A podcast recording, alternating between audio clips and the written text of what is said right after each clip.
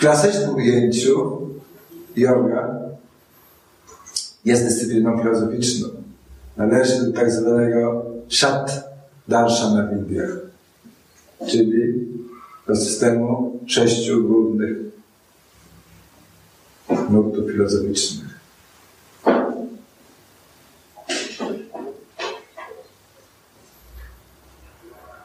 które oparte są na autorytecie pisma objawionych hinduizmu, czyli Ved. Skład tego systemu obok yogi, potem Samkhya, Vedanta, Nyaya, Mimamsa, Vaisheshika. Systemy te wszystkie opierają się na autorytecie Ved. Są bardzo różne, ponieważ zawierają sobie systemy teologiczne oraz ateistyczne. Powiedzmy, Sankhya jest takim systemem ateistycznym. Czyli opierają się na autorytecie Ved, o których powiada się, że są wieczne i ich stwierdzenia nie podlegają jakiejkolwiek dyskusji. Można dowodzić, że nie istnieje żadna pierwsza przyczyna, czyli nie istnieje Bóg. Inne szkoły filozoficzne Indii, opierając się na autorytecie tychże, dowodzą, że jest przeciwnie. Co powoduje, że hinduizm, bo nam się podoba czy nie, hinduizm należy do szeroko pojmowanego hinduizmu.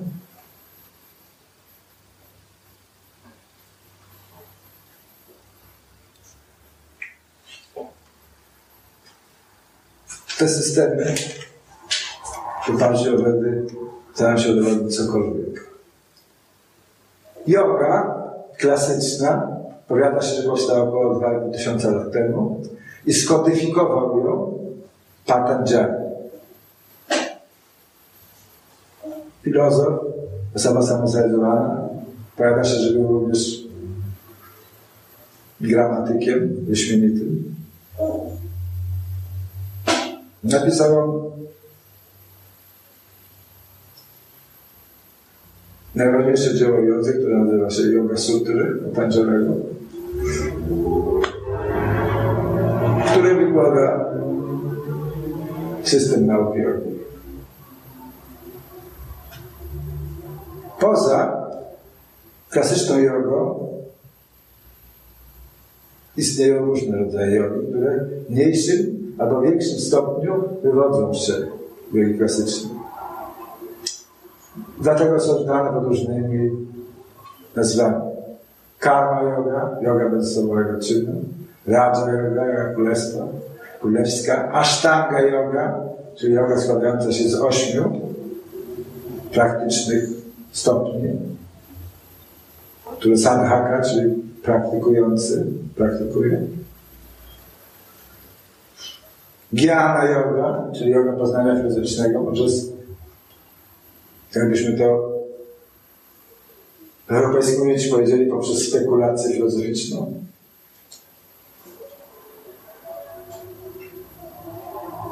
Oraz Bhakti Yoga, która nie jest osobiście najbliższa, którą praktykuję. Yoga bez osobistej, pozbawionej motywacji miłości do Boga. Patanjali w swoich yoga sutrach mówi, że celem jogi jest skoncentrowanie naszej uwagi na Ishwarze. Ishvara to sanskryckie słowo, które oznacza kontrolę. Innymi, najwyższy kontrolę. Innymi słowy jest synonimem Boga. Bóg systemie myśli indyjskiej przejawia się na trzy różne sposoby. Jako pozbawiony cech jakichkolwiek i substancji, absolut, który określany jak, jest jako nirakara, czyli niedziałający, jako nirguna, czyli nieposiadającym jakichkolwiek cech. Skrótowo, w filozofii indyjskiej ten aspekt Boga wyraża się za pomocą negatywnego twierdzenia neti, ni to, ni tamto. Czyli coś, co nie da się w żaden sposób ująć, określić za pomocą rozumu. I w żaden inny sposób. To jest jedna koncepcja Boga, jaka istnieje w hinduizmie. Druga koncepcja odnosi się do, do Boga, który odpowiada za srishti. Srishti oznacza stworzenie wszechświata. Wszystkiego, co jest. Oraz sthiti, czyli wypełnienie go różnymi cechami.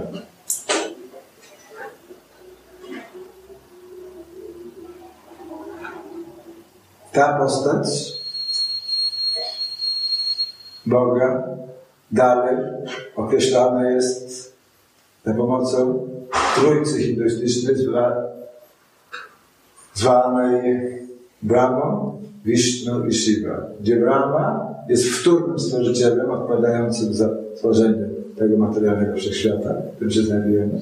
Takich wszechświatów jest nieskończoną ilość i takich drachm albo brachmów jest również nieskończona ilość. Vishnu, ten aspekt, który podtrzymuje całość wszechistnienia, oraz Shiva, który jest niszczycielem, który pojawia się na arenie i tańczy swój kosmiczny taniec zniszczenia Tandawem, kiedy następuje okres pralai, czyli kiedy jest czas, aby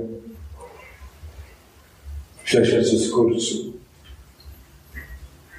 Wiemy z nowoczesnej fizyki, że tak jest, że światy, wszechświat oddycha, ekspanduje i kurczy się. Indowie, czyli dusi, wiedzieli o tym naprawdę.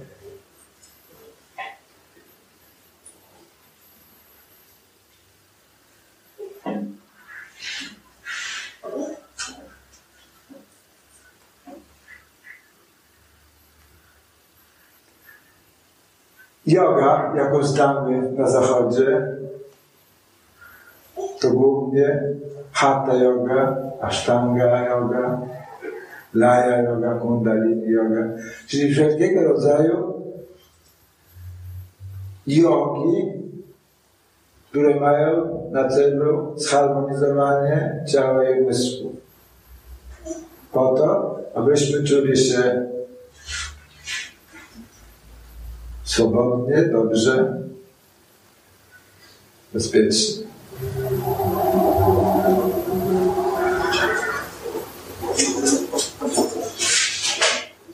Wiążę w sensu stricte te cele są jedynie celami pomocniczymi, przygotowującymi do tego, co rzeczywista yoga. Dla przykładu, ashtanga yoga, czyli anga oznacza część, ashta oznacza osiem, czyli yoga składająca się z ośmiu części. Ashtanga yoga ma osiem stopni. Yama, niyama, nakazy zakazy, moralne, etyczne. Asana, zajęcie określonej wygodnej postawy. Pranayama, kontrolowany oddech. Pratyahara, powściągnięcie wrażeń zmysłowych, osiągnięcie zmysłu, czyli uniezależnienie się od, od stymuli, które pochodzą z zewnątrz.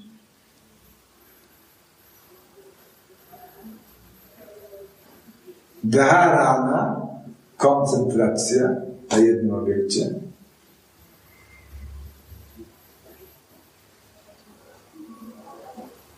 W jakimś punkcie materiału myśli, idei. Dhyana, rozmyślanie, medytacja w zasadzie. To nie jest dokładnie to samo. I ostatecznie samadhi, które na polski można przeczytać jako, jako pełna absorpcja całej naszej istoty. Yoga proper, yoga właściwa, to dharana, koncentracja, dhyana, medytacja i samadhi. Gdzie celem jogi jest samadhi, pogrążenie się w kontemplacji rzeczywistości taką, jaką ona jest.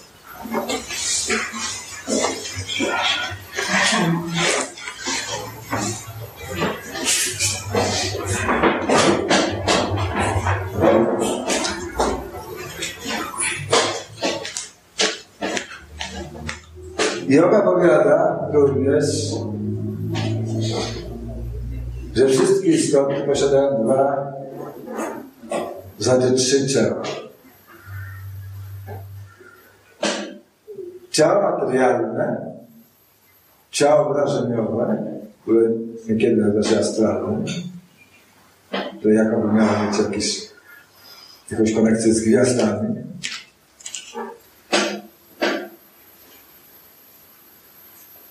O ciele, ciele mentalnym również. I ciało duchowe. W systemie jogi technicznie określa się to w ten sposób, że ciało materialne tchuli szarira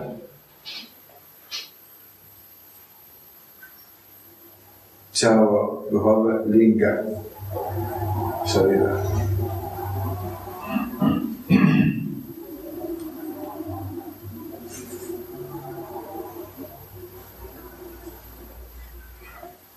Wulgarne ciało, czyli mm, nasze ciało, które wyraża się poprzez pięć zmysłów, słuch, wzrok, zapach, smak i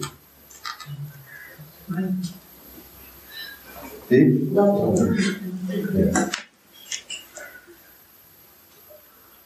To jedna część naszego ciała fizycznego.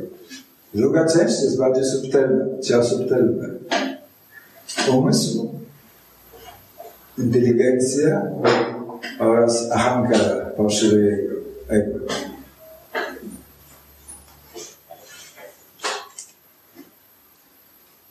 Które w myśli zachodniej uważa się za element życia duchowego.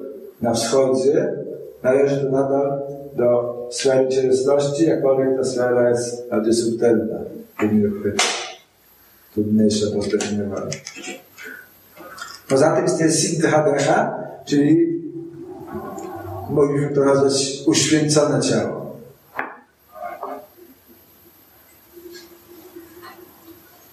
To jest to, to jest naszą prawdziwą naturą. To, kim naprawdę jesteśmy. Zaraz powiada się, że aby być w stanie praktykować jogę w sposób właściwy, można to uczynić dopiero, kiedy będziemy to praktykować w naszym siddhi czyli w naszym ciele duchowym. Innymi słowy, trzeba dojść do etapu, w którym pozbędziemy się tych zewnętrznych otoczek ciała fizycznego i ciała duchowego. W jaki sposób się pozbędziemy? A no to taki, że zrozumiemy ich funkcję, bo działać każdy musi. Nikt nie może nie działać. Ale należy działać w sposób właściwy, o czym powiadał między innymi Buddha. Nauczał właściwym czynem. Właściwy czyn oznacza działanie w sposób zgodny ze swoim interesem, swoim duchowym interesem.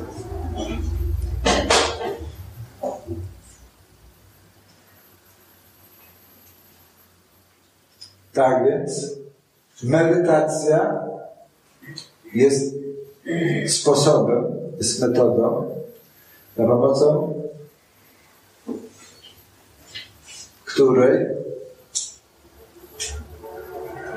możemy nauczyć się postrzegać własne ciała w sposób zgodny z ich kontekstem, przeznaczeniem. I pomoże nam ona również osiągnąć cel główny jogi, jakim jest kontemplacja, czyli doświadczanie rzeczywistości, bez względu na to, jak ją określamy. Ponieważ yoga jest natury teistyczna, w związku z tym naturalne jest, że e, medytacja jogiczna traktuje o, o medytacji nad Bogiem. Nad Jego przejawami, tak jak powiedziałem wcześniej, są trzy przejawy. Bezosobowy absolut, upostaciowany, Bóg występujący przede wszystkim głównie w postaci tej trójcy hinduistycznej, Rama, Vishnu i Shiva oraz trzeci aspekt to są, jest cała gama różnych stowarzyszonych z tymi trzema ekspansjami. Pomniejszych bóstw, takie jak Ganapati, Sudamanio i innych, które nie mają niezależnego bytu, są powiedzmy na takiej pozycji jak jak e, e, e, to robi chrześcijański aniołowie. Ale istoty te mogą być pomocne również w naszej praktyce medytacji. Ponieważ każdy z nas ma różne preferencje. Jeden człowiek ma większą inklinację do spekulacji filozoficznych, Giana yoga będzie wtedy dla niego tą jogą, która go będzie najbardziej fascynowała i interesowała. Człowiek czynu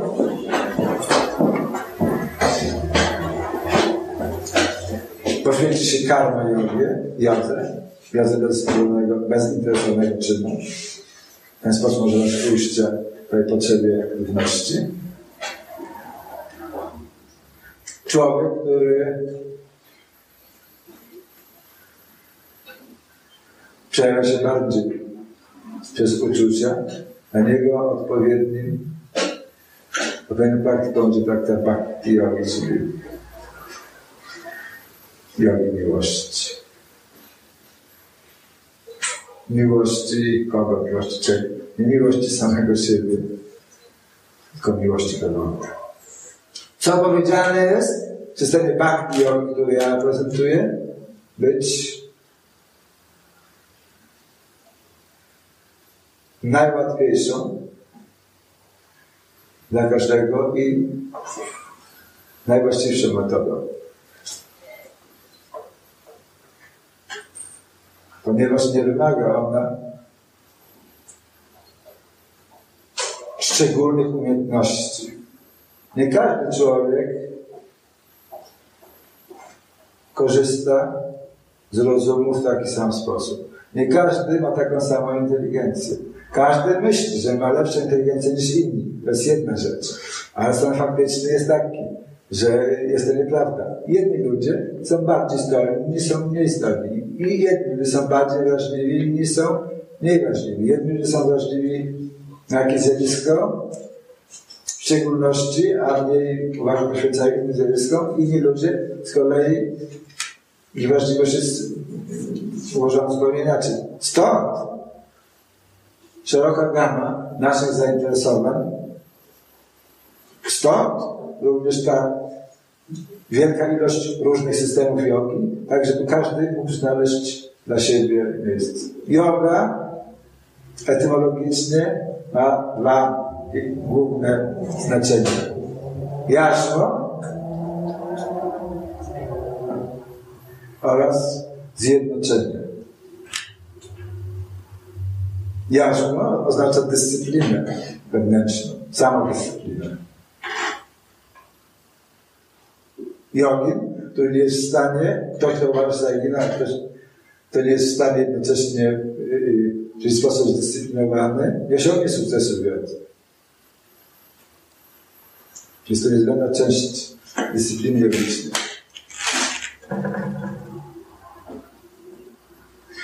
Jeśli chodzi o zjednoczenie, zjednoczenie z kim?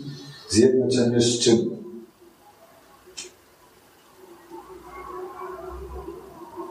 Ci, którzy są zwolennikami Jana Jogi, powiedzą, że zjednoczenie wszechobecnym, nieokreślonym absolutem. Ci,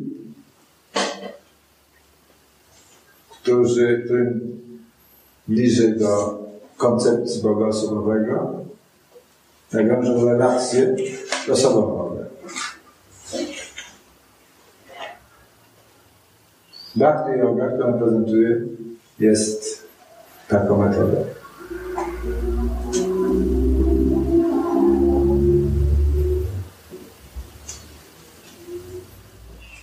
Więc medytacja. Medytacja to metoda. Cel samo urzeczywistnienie.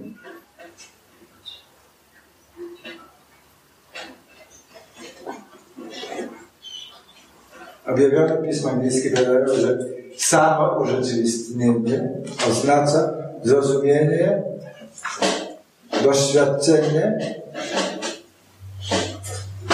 prawdy.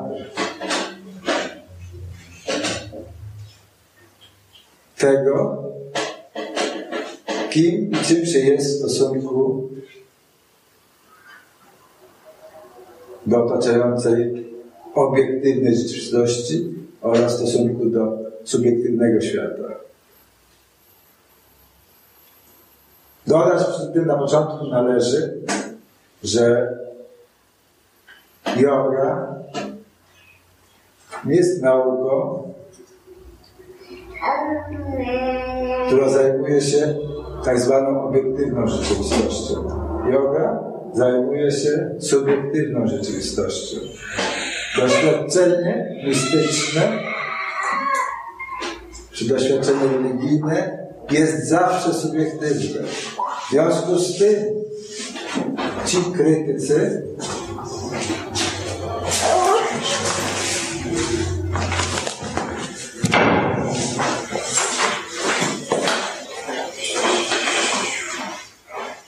systemów teistycznych nie zawsze idą po suchym lądzie.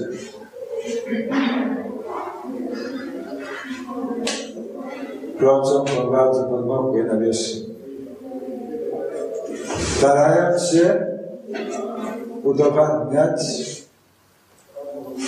że Boga nie ma, a gdyby był, to każdy go mógł zobaczyć.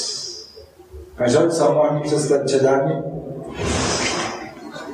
obiektywnego spojrzenia na rzeczywistość. Co to oznacza? To oznacza, że ten świat, obiektywne spojrzenie na świat oznacza, że ten świat istnieje bez względu na to, czy my istniejemy, czy nie. Istniał, zanim my się tu pojawiliśmy i będzie istniał, jak z tego dojdziemy. To jest definicja obiektywności tego świata. Ale doświadczenie duchowe jest zawsze doświadczeniem subiektywnym, które odbywa się wewnątrz naszego serca duchowego i wewnątrz naszego prześwietlonego duchem intelektu. Jakie jest nasz chwili? Oczyszczony duchem. Intelekt.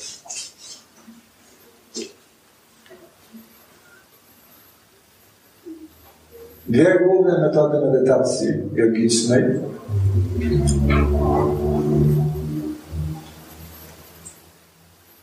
To mantra, formuła opisująca jakiś wycinek rzeczywistości, Boga, jakieś bóstwo i japa, czyli powtarzanie świętego imienia swojego Ishtadewy, wybranego przez siebie bóstwa. Ishtadev, wybrany przez siebie bóstwa.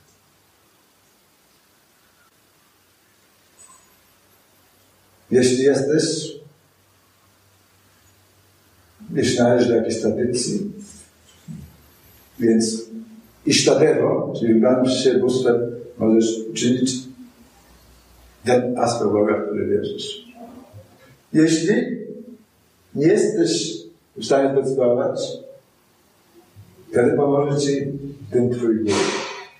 Ponieważ w praktyce medytacji, w praktyce jogi, nieodzownym jest guru. Przewodnik duchowy. Guru występuje na różnych planach.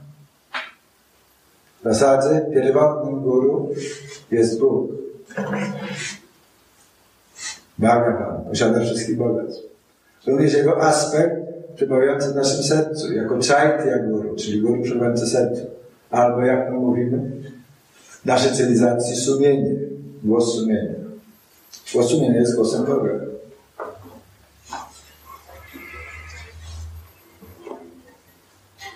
Albo wreszcie guru w postaci innej istoty ludzkiej. Albo jeszcze czwarty rodzaj guru, nauczyciel pochodzący z innych obszarów rzeczywistości morze, drzewa, łąk. Również może być naszym premierem gór, nasza przewodnika. Jednakże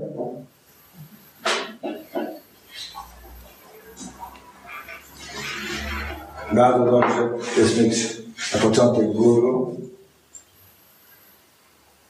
który ma postać ludzką, z którym możemy nawiązać bezpośrednią relację który może prostować nasze ścieżki, jeśli nasza praktyka nie jest właściwa, jeśli pobłądzimy, czy zaplączamy się, czy zaplątamy się. Weny stwierdzają kategorycznie. Każdy potrzebuje guru. Guru jest niezbędny. Czy nam się to stwierdzenie podoba, czy nie? Tak jest. Każdy z nas, jak tutaj jesteśmy, jest żywym dowodem na to. Każdy z nas ma guru. W naszej pracy nasz kierownik, nasz przełożony jest naszym guru. Mówi nam, co robić.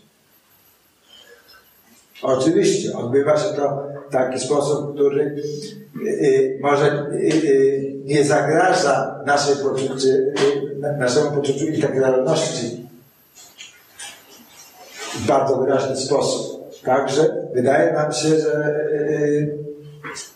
wszystko, co robimy, robimy z własnej woli, ale prawda jest taka. Są ludzie, którzy nami kierują. Każdym z nas. Każdy ma guru. Jogi jest osobą, która przyjmuje guru, przewodnika duchowego z własnej woli. Inni ludzie muszą być do tego zmuszeni przez okoliczności życiowe. Jeśli chcesz pracy, idziesz do zakładu pracy i się podoba czy nie, musisz słuchać kierownika, dyrektora, on decyduje warunki twojego postępowania w tym zakładzie.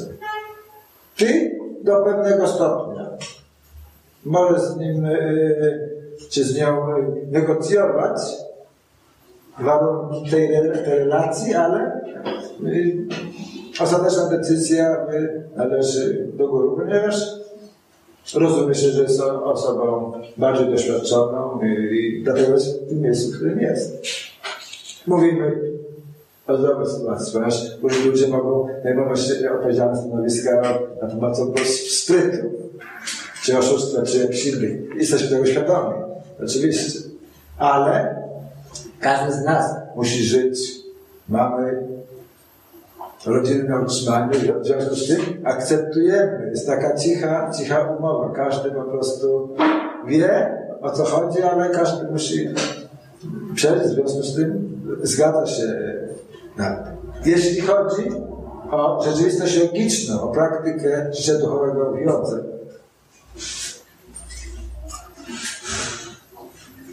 aspirant duchowy, sadaka, powinien poszukać sobie wykwalifikowanego guru, który uczyni jego medytację łatwiejszą i właściwą. Odbywa się to w formie mantra diksha, czyli inicjacji do intonowania, czy powtarzania, czy śpiewania, czy medytowania o mantrze. która może mieć postać nasienia, takie jak Om, Klim, Shrim, Chrim, etc. Albo być w formie rozwiniętej, jak mantra Gayatri Om Bhur Bhuva Svarta Savitu Vremya Bhagavasya Nahidiya Yona Asma etc.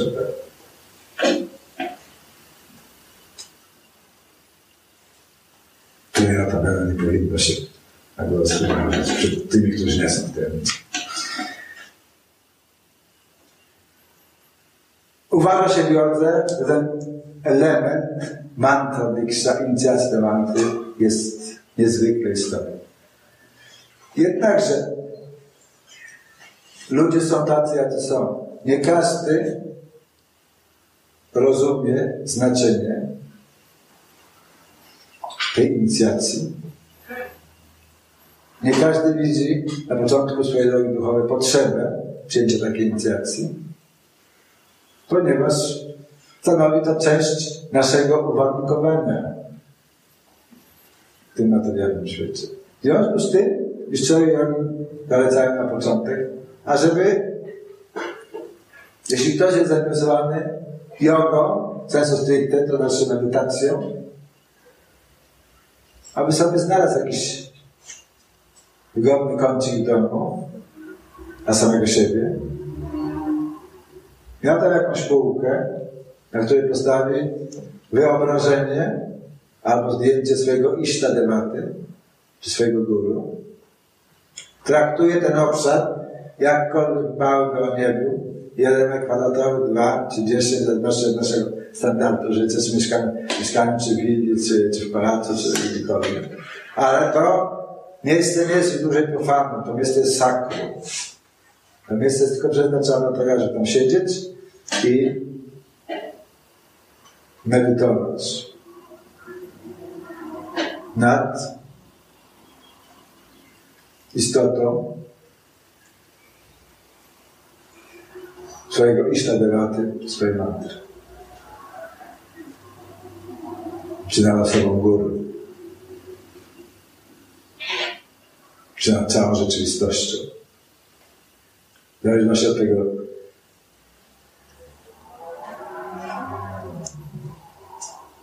do, do czego czujemy szczególną atrakcję, szczególny pociąg w aktualnej chwili.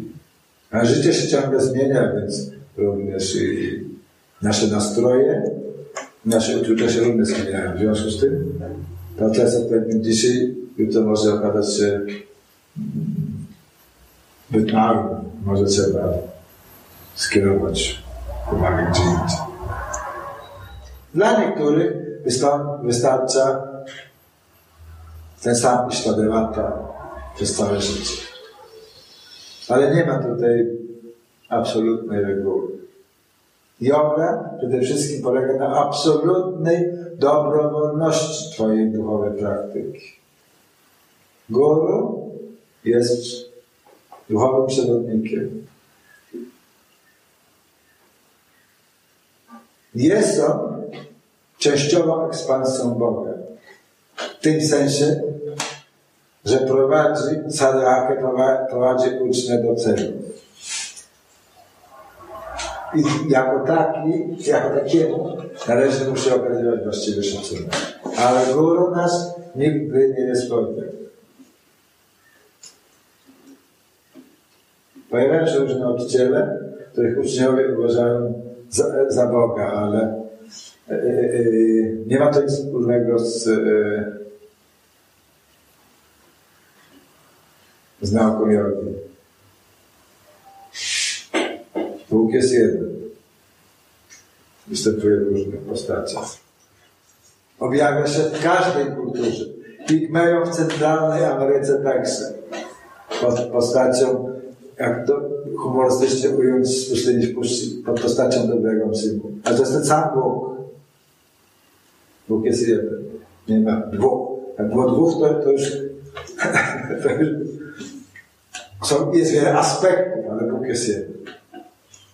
Czasami w naszej kulturze zapomina się o tym.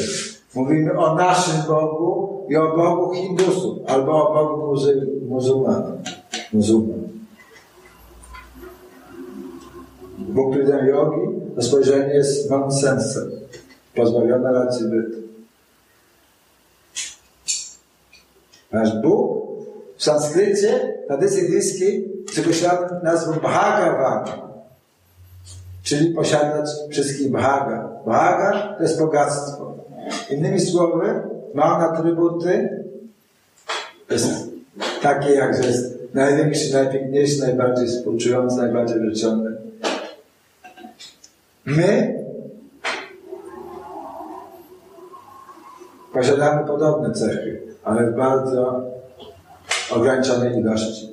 Dlatego Bóg znajduje się ponad wpływem iluzji, którą określa się jako Maja w filozofii indyjskiej, a żywe istoty mogą być przez Maję, przez iluzję kontrolowane.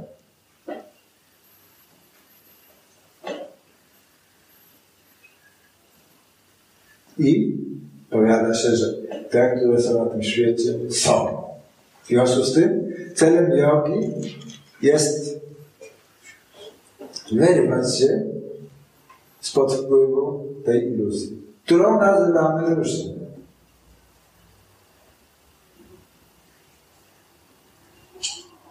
W Indiach nazywają ją Maja. W chrześcijaństwie Nazywa się to szatan, podobnie w islamie.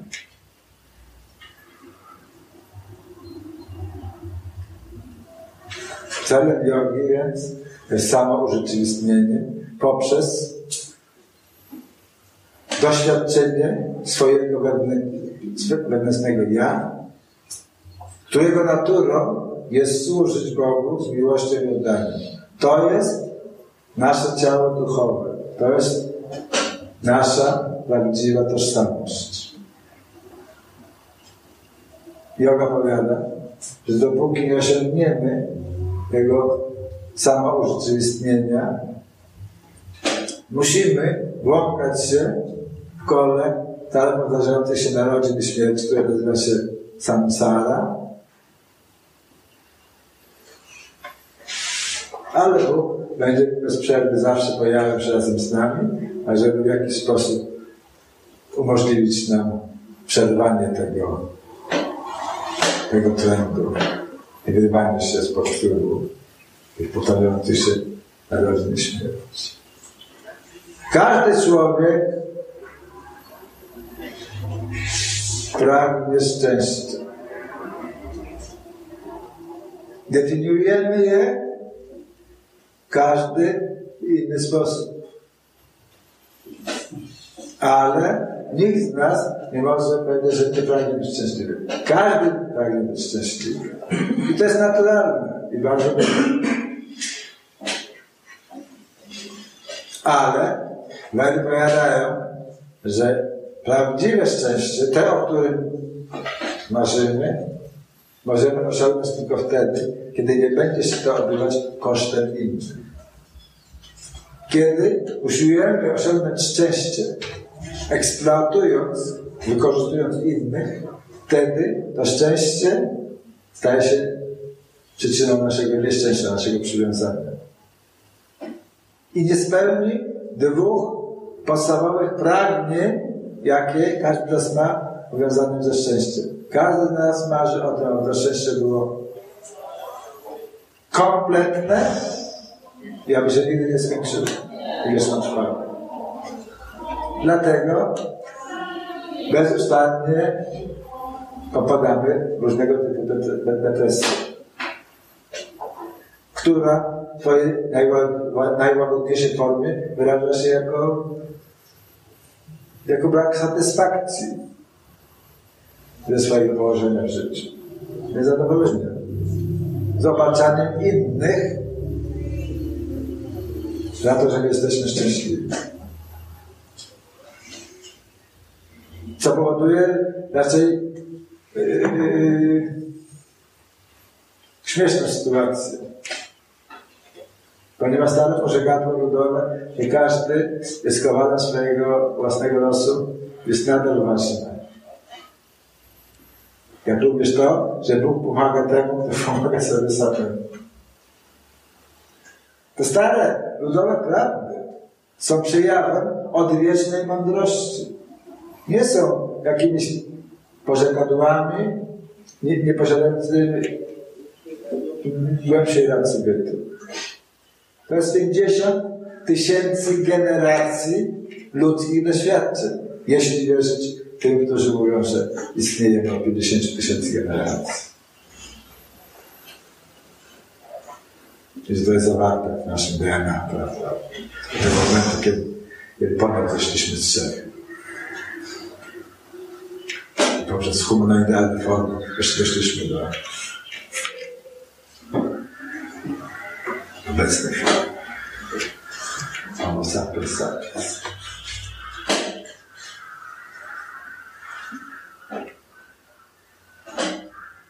Także mantra Diksha, przyjęcie inicjacji od mistrza duchowego i praktyka medytacji zgodnie z jego instrukcjami. To metoda. Cel? Samo urzeczywistnienie. W mojej tradycji idealnym przykładem doskonałego jogina są gopi, pasterki z które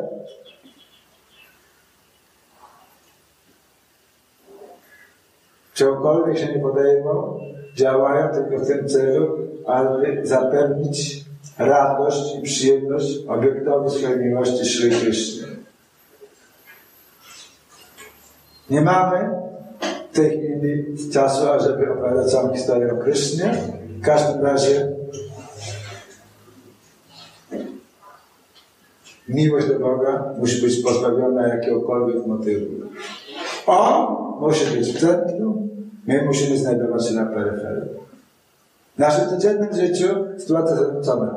My i nasze potrzeby są w centrum, Bóg po 8 godzinach pracy, jeśli będziemy mieli trochę czasu. Jest to prawidło dla ogółu populacji. Oczywiście wyjątki się zdarzają, one tylko potwierdzają regułę. Dlatego Krishna mówi Bhagavad Pośród milionów zainteresowanych jeden podejmie praktykę. Spośród milionów tak, którzy podejmą praktykę medytacji, może jeden osiągnie ten poziom. Milionów takich ktoś poznał mnie samego, jakim jestem. Określa to więcej skalę trudności. Innymi słowy powiada to, że ludzie w ogólności nie są zainteresowanie życiem wewnętrznym. A jeśli są, to chcieli, aby się ono odbywało na ich warunkach. Co? Jest niemożliwe.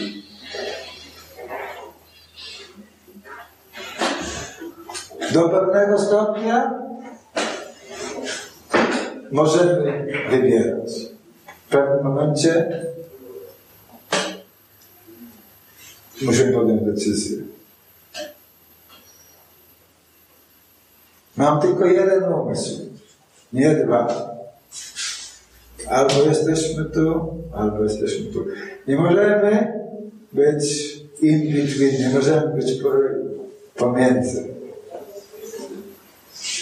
Dlatego Pan Jezus no, człowiek może służyć dwóm Panom. To nie wzięło się znikąd. Tak jest. Albo jesteś ciekiem świata, albo jesteś ciekiem ducha. Jeśli masz głód duchowy, to musisz go zaspokoić. Bo jak go nie będziesz zaspokajać, będziesz się czuć niepełnym czy niepełną.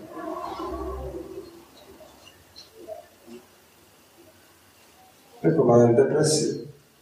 I zwyczajowo bez odpustano skazać wszystkich innych dookoła.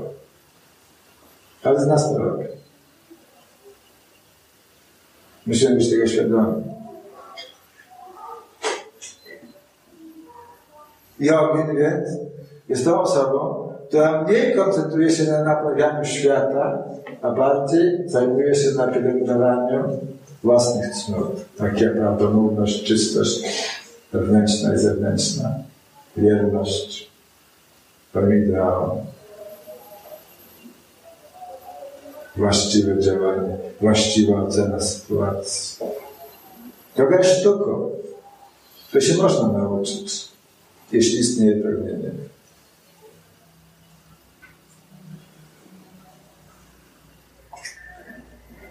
Mantra japa. Mantra, dźwięk opisujący życiowo, ży, y, duchową rzeczywistość, seria dźwięków. Japa, intonowanie świętych imion.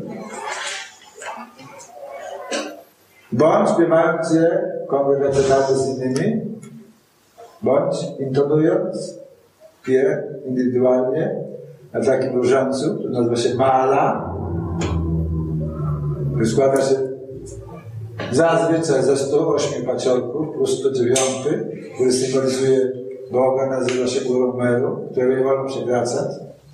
Idzie się od dużego paciorka domowego, dochodzi się, przewraca się piłkę, się wraca z powrotem. Teraz na tym różańcu mówi się mantrę, się otrzymał od swojego mistrza duchowego, swojego guru. W moim przypadku jest to Mahamantra Hare Krishna. Hare Krishna, Hare Krishna, Krishna Krishna, Hare Hare. Hare Rama, Hare Rama, Rama Rama, Hare Hare. Ci, którzy są szalitami, będą mieli ta, ta, ten różaniec jest zrobiony ze świętej bazylii. Rośliny, które są od. Ci, którzy są czcielami Shiwy, mają japas, Otamala nazywa się również japas, zrobiony z naszej rudrakszy. To wygląda jak taki pomarszczony, jakiś mały owoc. Można mieć malę z drzewa sandałowego. Nieba się rozpyszczało.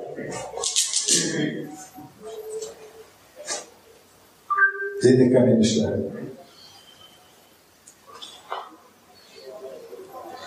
To są najbardziej odpowiednie materiały do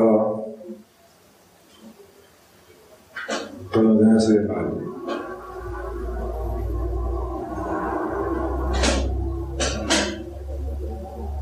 Bez względu na to, jaką mantrę przyjmiemy, względu na to, do jakiej mantry zostaniemy inicjowani, możemy ją powtarzać 27 razy, 32, 64, 54, 108. Gdzie uważam, że cyfra 108 jest najwłaściwszą, czyli jedna taka runda 108 albo wielokrotność cyfry 108. Powiada się, że w ciągu 24 godzin odłożywszy połowę czasu na sen, człowiek oddycha około 10 800 razy. Więc ta cyfra 108 według niektórych jest symbolicznym oddaniem tego, tego cyklu ilości oddechów, jakie każdy z nas odbywa każdego dnia. W innych tradycjach mówi się, że cyfra 108 jest magiczną cyfrą, która ma określone działanie. Inni, jak w mojej szkole, mówią, że określa ona 108 głównych, głównych gopiń, głównych pastelek, które tańczą taniec rasa z Kryszną. Podczas pełni nocy wiosennej, zrównania równej nocy.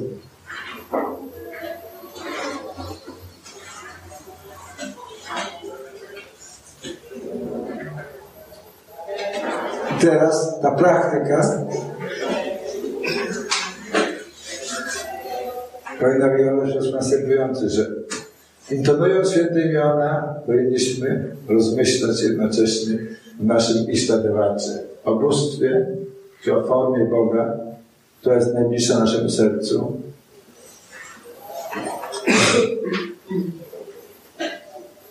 I wtedy powiada się, że stosowności, czyli odpowiednio do szczerości duchowego aspiranta, rezultaty będą odpowiednie. Ten, będzie praktykował szczerze,